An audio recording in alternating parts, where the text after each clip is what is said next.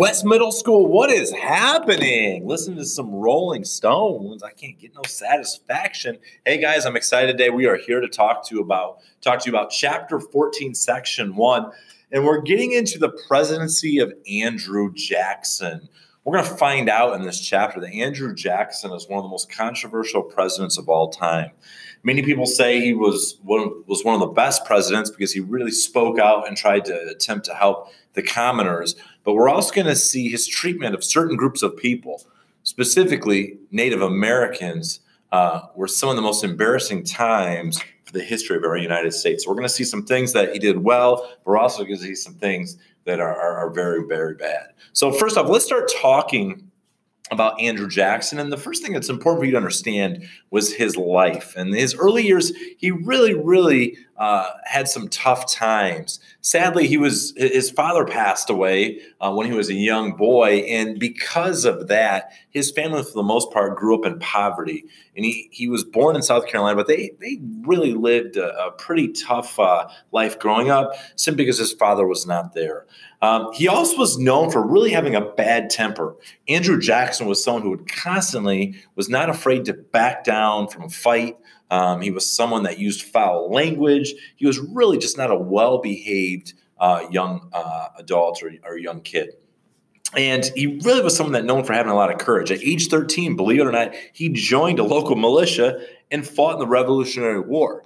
Now, he was eventually captured was a prisoner of war. And while he was in uh, the prison camp, a British soldier uh, had asked him a question, and Andrew Jackson had basically backtalked this individual, and he and the soldier basically got into it a little bit. So, kind of interesting when you look at his perspective in his early years. He had a very tough life, but he really accomplished a lot in a short amount of time. Now, into early adulthood, he eventually became a lawyer okay, and really became a successful lawyer. At that same time, started to gain uh, some wealth, and so as a result, he became a slave owner and he was a farmer. Okay, so that's one things that's kind of controversial. He, he spoke out for the common people, but he was a slave owner. Kind of weird. Um, another interesting story about Jackson was he was challenged to a duel, okay, which was a common way of settling disputes back in the day by a guy by the name of Charles Dickinson. And in the actual duel, as a way to settle those disputes, they each walked in opposite directions and then fired their pistols. And Andrew Jackson actually killed Charles Dickinson in this duel. So please understand that duels were a common way of settling disputes uh, a long time ago, but this kind of just gives you a little bit of insight of the type of person we're talking about. Now, eventually, Andrew Jackson realized that he wanted to have a future in politics. And so he actually served in both the House and in the Senate in Tennessee. Um, and during that time, he really started to make a name for himself. He also fought in the War of 1812, which helped him uh, uh, earn him the nickname of Old Hickory. Um, Hickory being one of the toughest woods out there, and he was a tough guy.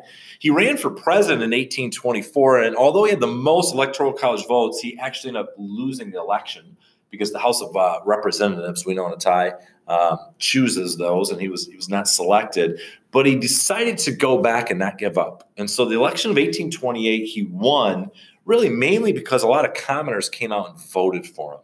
Um, and his supporters created a new political party known as the Democrats, and that's the same Democratic uh, Party that exists today.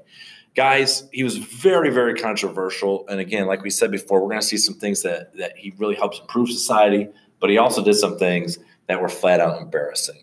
So, looking forward to uh, teaching you more about Andrew Jackson, and thanks for tuning in. Have a good one.